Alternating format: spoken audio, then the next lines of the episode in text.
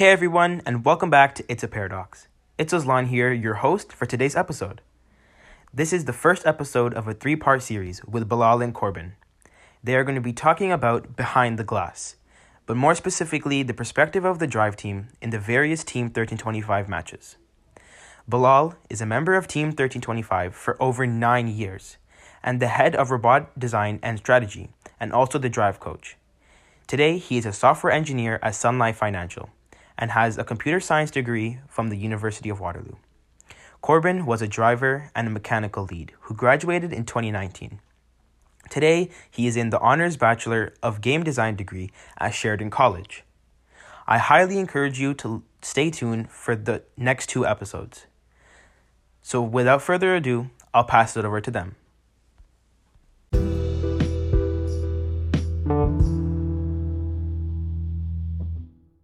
Hey everybody, my name is Bilal. Um, I was the drive coach at 1325 for three years in 2015, 2017, and 2018. I did the head of game strategy for two years as well, so um, did a lot of training of drivers. Um, so yeah, that's me. Corb, you want to intro yourself? Yeah, hi, and uh, I'm Corbin. So I was an operator for one year in uh, 2017, and I was a driver for two years in uh, 2018 and 2019, uh, as well as I've also drive coached uh, during off-season events. Yeah. Um, Um, and, and so, namely, both for both of us, the 2018 was our Ontario District Championship run, and so we both have uh, experience during that. Uh, I don't know that win. Yeah. Yeah. for sure. Yeah, me and me and Corb. I drive coach Corb for, for close to two years, so he definitely knows me quite well. Yeah. Um, so yeah, today we're just gonna pretty relaxed. Um, we're just gonna talk about 1325's drive team, how we select it, um, how practices go, and then we might break down some matches about kind of what was going through our head, um, and important parts. Uh, one thing I want to start with this podcast, um, if anyone listened to my other podcast, um, you're probably gonna know I'm gonna say a bunch of controversial stuff. Um, everything that I say here, it's what works for Inverse. It's what's worked for us really well. Um, there's no guarantee if any other team copies it that you'll get the same results as us. You probably won't. But this is a good way to look into why we make certain decisions that we do. So yeah, and also Corb, if I say anything like really controversial, feel free to be like stop. I'll keep an eye out. cool. Um, so yeah, we can we can jump right into 1325's driver recruitment process. Um, so yeah, I think to a lot of people's um, like shock, maybe even you, Corbin, when you were like trying out for drive team, is like 1325 really doesn't have any formal process for bringing bringing in new drivers. Like I think this is a sign up sheet at some point. Like you remember? Yeah, so um, I mean, it's definitely mostly about uh, commitment and just kind of showing yourself and your willingness to uh, commit to the team. But uh, of course, we do have. Uh, uh, I'm sure that there's many people on the team that are interested, and so we do get a formal sign-up sheet to f- like see who actually is interested, right? Um, Yeah. And and then kind of test them from there, right? But Yeah, totally. Like yeah, the, the number one thing we've never have have had like brand new students, um, whether you're joining grade 10, grade 11, grade 9, um, on drive team, we almost always require you to have at least one year's experience um, on the team because it's, it's really hard for a new student to understand what a competition really is um, and what you kind of have to go through um, to prepare for one until until you're there. So yeah, for the most part, we just like look at students who who are really committed to the team. They're working hard, um, and then from there, that's when the kind of formal process of, of joining Drive Team starts. Yeah. Um, so I think Corb, yeah, you started. When was the first off-season event that you drove? um, in 2016, I think it was a fall fiesta. Oh yeah, well, Uh, you were in grade ten, man. I was in grade nine. oh, you were in grade nine when we tried you. Wait, I take back everything. no, no, wait, wait, that's the fall. I think that was the start of grade 10. I don't. Oh, so you were just the start of grade ten, yeah. Mhm. Um, yeah, thirteen twenty-five for sure. Like, uh, speaking of that sign-up sheet, yeah. After that, um, we kind of pick people to get a chance to drive our our, our off-season events. Um, even if we know that we don't aren't looking for a new driver. So like, I even think in 2016 when you drove, like Kyle was still going to be our, our driver for that year, right? Yeah. Um, that was pretty set in stone. He still had another year uh, left on the team. Um, but I think you guys were trying to just look for because uh, our, our operator was graduating, right? Or or you Um, just needed someone else, right? Yeah, yeah, yeah. So I think mainly what we were looking for is because like Kyle, Kyle was coming up to graduation, right? We never want a driver to leave the team and then us be stuck with nothing. Mhm. Um, so the goal was, yeah, we were looking, we were looking for people who would eventually take over Kyle's role as driver. So in 2016, we basically told Kyle to to sit out all the off-season events. Um, and yeah, we trialed. I think it was you, Kush, and um, Clayton. yeah. Yeah, all of you guys got a shot. And like one thing on 1325 is like we really love to to throw people into different positions um, and try different things, uh, just to get a feel for like who would be good in what. And then looking even like in when you tried out as driver, we were looking almost a full year um, into the future to try and get you um, the experience and see whether you'd be a good fit. Yeah, I mean, like off seasons, we it really is just for us to uh, practice with and get um, new people practice with stuff, right? We it's not too serious. I don't think anyone takes it too seriously, and so we have like no need to put in our our main driver, and we might as well get something out of it, right? With uh, people getting experience, even if they just want it for fun, right? Um, yeah, you know. Totally. Um, and also like off-season events are the first time that we actually trial someone's ability to actually control a machine. Um, like the, the sign-up sheet in the shop, like we never do any kind of like course or I know a lot of teams do stuff like that, but for us, there's no real point. We just run it in off seasons because like someone could be really awesome at running like a zigzag course, but then come a match um, where there's so many different factors going on, um, they could really start to struggle. So we don't even bother with that. We just yeah. like I think like we at least on inverse we would we prefer people that are like committed but don't necessarily like uh, show ability right away rather than uh, someone who is might be naturally talented or something uh, but uh, isn't isn't willing to put in the, the time and and show their commitment right Yeah, totally. No offense, Corb, but like I'm a big, big, big believer and you can train anybody to drive a robot pretty well. yeah exactly Um, So yeah, not saying that you weren't talented, bud, but um, so Oh, yeah, practice. Uh, yeah, practice. We'll get there. Um, so yeah, for 1325, what we kind of look for in drivers, we kind of t- touched on this a little bit, was like we look for commitment to the team. It's honestly one of the biggest ones. Um, and then we start looking at like other kind of, I wouldn't say like motor related skills, but more like mental things such as ability to handle pressure. Um, so usually at this point, you've been on a pit crew, um, the ability to adapt to new scenarios, and then technical ability. Technical ability is a pretty big one, Corb, if you want to talk about this a bit. Um, yeah. So like, um, it, when when you when you join the team, you're usually get uh, put on a sub team mostly, and that's where you focus your your kind of energy. And so, uh, if you gain a lot of experience in that role, and then you can, it kind of just uh, like you learn about the robot and how the robot works, and that becomes especially important during matches when you're trying to to do something or something goes wrong, and you can really understand what what the robot is doing, how it's working. It's kind of like uh, from programs, it's like bug fixing your own code versus someone else's, right? Yeah. And also, drivers play like a really big part in helping design the machine that they want. So for 1325, um, we always pick our driver before the season begins. So yeah, come January, come kickoff, we know exactly who's going to be controlling the machine starting in the season. Um, and usually we will look to the driver to answer questions about how we're going to guide the design in terms of like mainly drive drivetrain. So whether you want it to be really sticky, whether you want it to be super maneuverable, um, all sorts of all sorts of things there. And like having a good technical ability, having a good strong idea of what you can and can't do when it comes to building the machine is like super helpful. I always say that it's like a good driver can make um, a really good robot, but a really good robot won't make someone a really good driver. Um, so yeah, and then Yeah. the next one is for sure ability to take constructive feedback. So Corb knows this, but like when you're a driver, you need to be able to take feedback from practices and from matches. Um, yeah, Corb, you, you're probably better to talk about this than me. I was always the one giving the feedback. Right. I mean, yeah, yeah it's just you know, it's uh, it's not personal, right? It's a uh, comment about the the move and not you, and you can kind of have to just focus on improving, right? That's what you're doing the practice for. There's no point if you're already perfect. Um, so, right there, I don't know, right? Yeah. you're doing practice to improve, and so you might as well look to where you need to improve, right? Yeah, totally. We on 1325 do a lot of things to help the driver improve. From practices, we will occasionally time cycles um, to see whether we're moving in the right direction. Um, and then mainly in game, we will actually record. Usually, the person in the media box will have a tablet, and we'll actually just be focusing on our machine.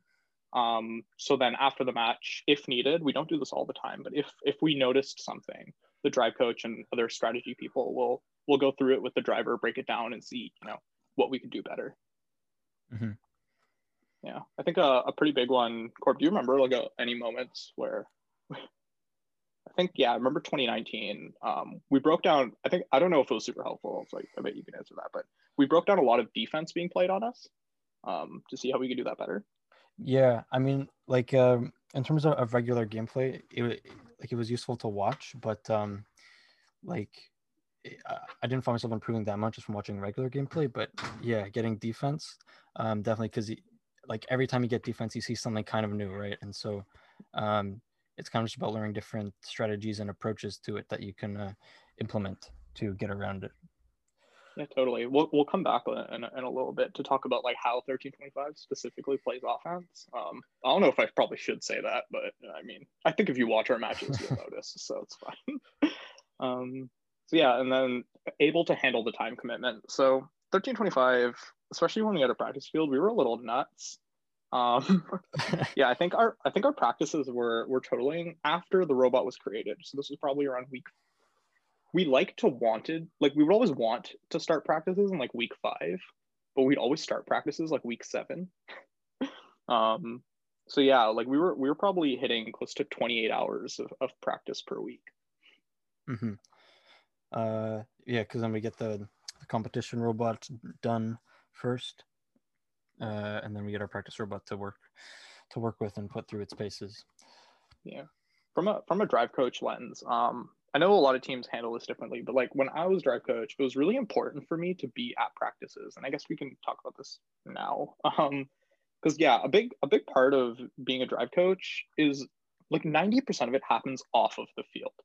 Um you know drive coaches at least on 1325 are really in charge of developing our drivers making sure the machine can do what we want it to do um, and knowing the exact limits of everything. Um, so as as a drive coach, it was always really important to be present at practices, um, to not only see whether your drivers are developing in the right direction, whether you're practicing certain things, um, and all sorts of stuff. And then come competition time, knowing the limits of your machine is like really really important. um, Yeah, I, I mean, working with the the whole drive team is useful to build kind of the sense of chemistry where you all know everyone's um, abilities and their like habits, um, and so like if you like when we do our practicing, we do it very rigorously. Um, you build a deep understanding of, of each other and uh, and what and what they they will, what they might do, and so it becomes super easy to work together. Yeah. Um, Corb, do you think that would be a good time to just like talk about the different roles? So driver, operator, and then we can talk about drive coach. Uh, sure. So, um, I always say that the driver's role is more than just driving the robot. Um? Because as we said, they're a key member in the robot development uh, and decisions. Um, and so, like specifically, a knowledge of all aspects of the robot is very useful during the match. Again, if something goes wrong, uh, right? Far too often we see teams have something stop working uh, and they have no idea how to fix it, or they're looking at their laptop trying to figure out what's wrong. Um, and so, when when I've been behind the glass, we've typically been able to quickly diagnose the the problem within a couple of seconds, Yeah. and and figure out if we can solve it or if we have to adapt the game plan. Oh yeah, I've seen the number of times you like full send it on defense because something's not working. Yeah, yeah, there's like yeah, th- like honestly, most of the time the drivers don't even stop when something goes wrong. Like when something goes wrong, they're like, "Cool, something went wrong," and then just switch to something else. You'll never see like downtime on the robot Mhm. um, when it's on the field. Is I mean, unless it's like totally dead. Um, but yeah, like that, that was another thing. Like I always like to like coach when when coaching is like never be afraid to break the machine. That's not your problem. Um, when when you're on the field, like you'll see often, like way too often, teams will like hold back a little bit or like something broke, something's broken, and they'll like completely stop out of fear. Um, and I mean, like maybe that it depends on different teams and their ability to fix things. But like on 1325, we we never we never worried about that. Like if the we we I think it was like 2018 championship when we were doing like the double hangs, right? We were going up like next to each other. Mhm. Um, remember Jonathan who was like in the pit, and I was like, "Yo, we might break it like every game double climbing, but it's fine. You have 30 minutes to fix it." He like hated me that competition. but yeah, like never, never. If you can get performance out of it, and it might, you're potentially risking a little bit of damage. I mean, depending on your ability to fix it, it's always it's always worth it because you can never replay a match, right? Um, you only get 10 of them, and even one of them going wrong, one of them being a loss, can can end your competition. So Yep, you have two yeah. minutes and thirty seconds in a match, uh, yeah. and wasting some of that on uh, not knowing what's wrong or, going slower uh, isn't the most effective use of your time. Right, you should uh, try to adapt as quickly as possible to yeah. the most effective game plan with your current situation. Totally. Um, and another thing I like to bring up with drivers is uh, how professional you need to be because you become the face of the team. Um, not only in you showing up when um, when like driver introductions, team introductions during matches, uh, or when you're driving, right? Because your performance during a match is directly rep- representative of the team. Um, and so it becomes kind of there, there is a sense of pressure, right? In order you want to showcase the work that everyone put into the robot um, and kind of make it perform to the best that it can. Yeah, absolutely. Like I always think like first robotics is such a misleading term because they're not really robots, right? They're robots for the first 15 seconds. And then even like in 2019, they weren't even robots in the first 15 seconds. Yeah. Um, so like that's the thing. The driver, like the driver is at the end the person who will make you do really well or do really poorly. Um, and obviously there's systems in place that you can put to ensure the driver's performing at their best, but ultimately they are the face of the team. If the driver decides to not touch the controller, the robot's not going to do anything.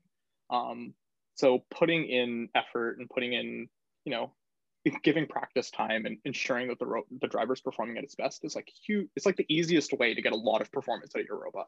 Um, like yeah, we'll talk. A, a, I'm pretty sure we'll talk about this in a little bit, but yeah, I'll, I'll wait. But yeah, absolutely, drivers are are one of the most important parts of the machine, even though they aren't part of the machine. Yeah, it's definitely a, a sport, and they're a driver definitely an athlete of sorts. or it's I don't know if it's closer to esports than regular sports, but yeah, totally. Um, and so if we move on to the operator and looking at uh, what they do, so really their goal is to become the driver's second brain. Um, as there are usually too many controls for one driver to manage during a match, and so the operator will have access to those uh, other controls and we'll usually also have access to manual overrides uh, when sensors or systems fail, at least on our team. Um, I mean, for the most part, we try and give the driver, like the driver, we do our best to give them control of almost everything. Um, so yeah, I, Corb, do you remember the split? I think it was like something like probably like 60 40, 70 30, like in terms of controls the the driver had versus the operator. In which? Um, in, in 2018, um, Robert, our secondary, had like all of the controls that were driving almost um, because I don't know. Uh, it's just the way the way that that, that game worked out. Mm-hmm. But then in uh, 2019, um, he had all the controls for basically moving our our elevator and our arm, but I had the controls for actually placing the the stuff on the on the target because um, I I knew best when it was on, uh, as I could tell and kind of feel the robot itself. Yeah, so it's like just, mm-hmm. just feeling it feeling it out and feeling who should have which control yeah i think like for the most part we do our best to give like drivers like obviously they have control of the drivetrain but like we try and give them things like intakes and scoring um just because since they're moving the robot they best know when to grab the game piece or when to release the game piece mm-hmm. um yeah i think in i think in 2018 it was it was weird right because the scale was just so dynamic that i think Corb or um, robert also had the had the shoot button basically, right? To get yeah. the cube out. The, the, the thing is about that one is I would not have been able to manage moving the the robot while it's up and like moving the elevator. Mm-hmm. Um mm-hmm. Because like when it's up and our center of gravity moves up, it, it becomes a lot harder um to drive like that. Um yeah. but uh also w- with practice um, the goal is to, for the secondary to know what the driver is going to do before they even do it. Um, because uh, the operator can usually perform time sensitive actions more reliably than the driver, right, who also has to focus on piloting the robot.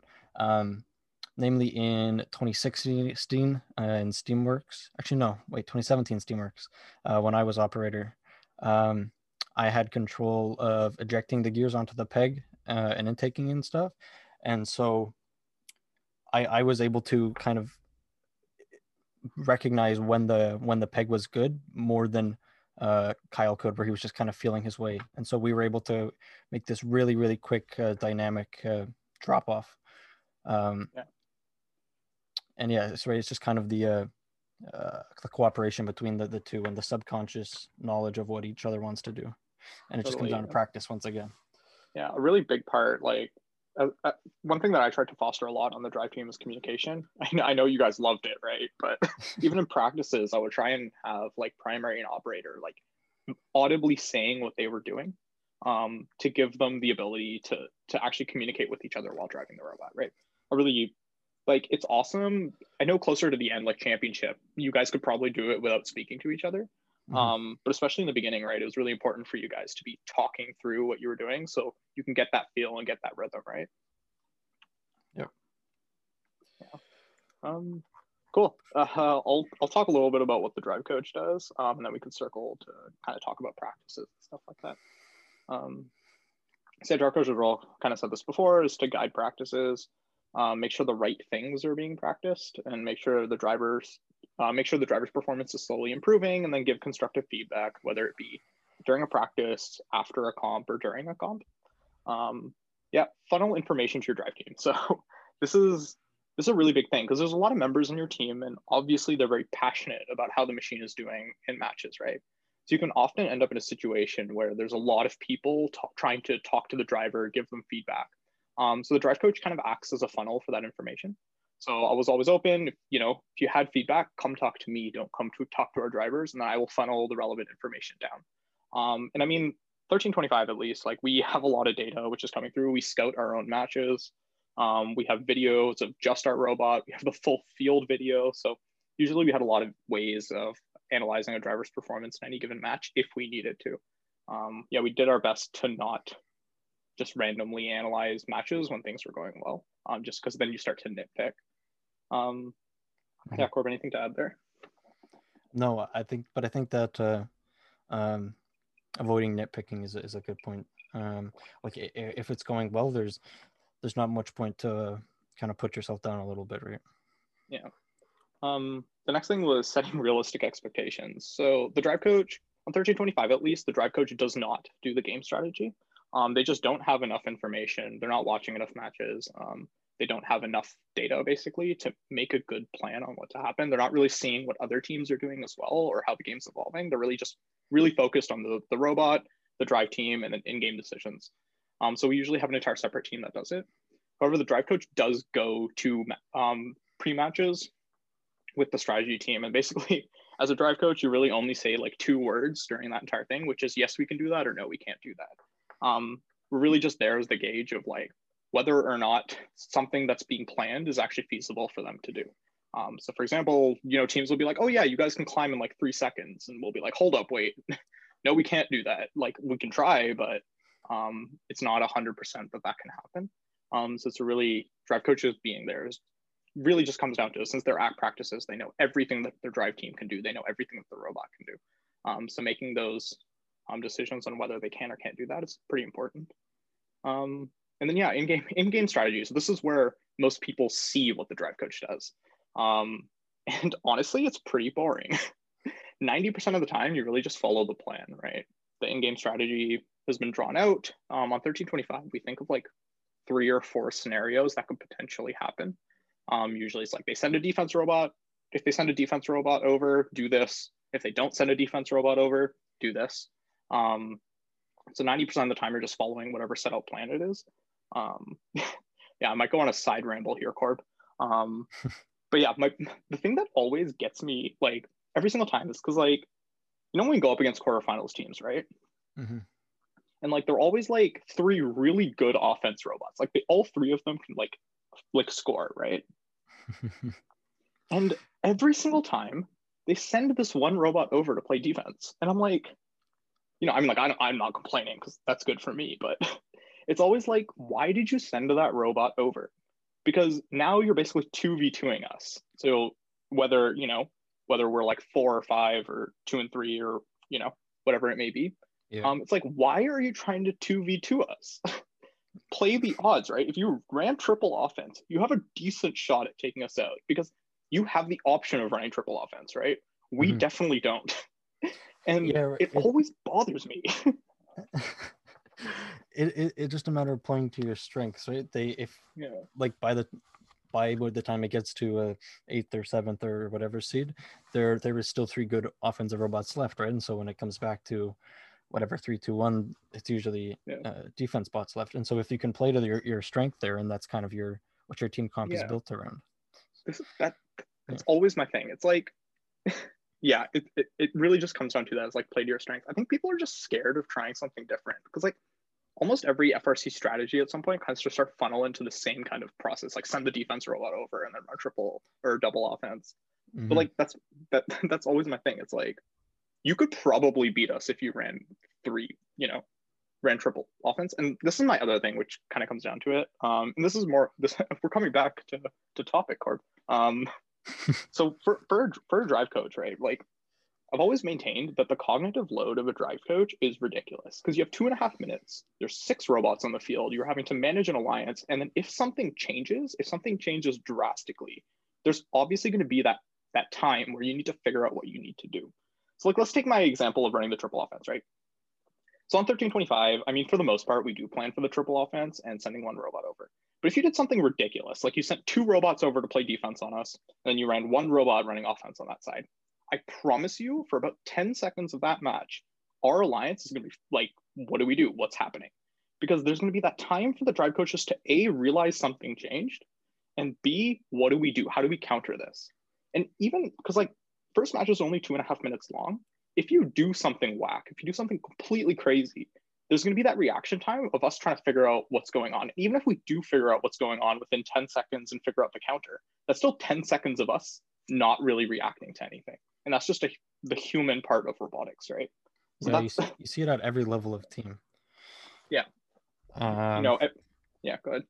right, like like we saw it even when we would verse um like 2056 and one of the best teams in Ontario, right? Um, Yeah. If we if we were able to surprise them, it uh, it shifts their game plan a little bit and it, and it throws them off for a couple seconds. Yeah, totally. And like every every drive coach will face this. I don't think there's any real solution, no matter how much practice you have. If you do something completely outside of the box, um, they're, they're going to struggle to, to to identify what's going on and how to counter it. I think we had this a couple times. it's always 188. It's always 188. um, but I remember 188. Like we were pl- 188 in, in in that district championship run. They were going to we we were predicting that they were going to be our hardest scale battle of our division basically. Um, so we were going to go up against them in semis, and we were we were planning. We were like, okay, we could lose it the scale to them.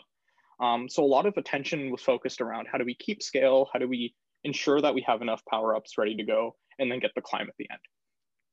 We went into that match, and 188 for some ridiculous reason decided to send I think it was like two robots over to come and take our switch, and they didn't even touch scale after autonomous. And even for us, like we were with 2056, it took us about 10 seconds to really understand what was going on. And then probably another five seconds on top of that to figure out the counter. And in that moment, like we were still running the scale plan, right? Um, so we had two robots running there. They were taking our switch, and it was like, I mean, I'll be honest, it was it was kind of a mess. So that's an awesome example of them doing something completely out of the box, something completely different. Um, and I mean, I think we did end up winning that match in the end, but it wasn't by a lot. So yeah, case study right there. Um, I guess kind of at my expense of, of how to of, of how to counter strategies like that. Um, yeah, moving on to yeah, still drive coaches, um, managing the whole alliance. So this I think this depends on the kind of robot you built and, and kind of where you're sitting. Um, but on 1325, the drive coach's real job mostly is to manage the alliance. Um, it's not so much to be managing the drivers because usually the drivers are more than capable of running running a specific play on their own. Um, and it's just making sure the alliance isn't getting in their own way.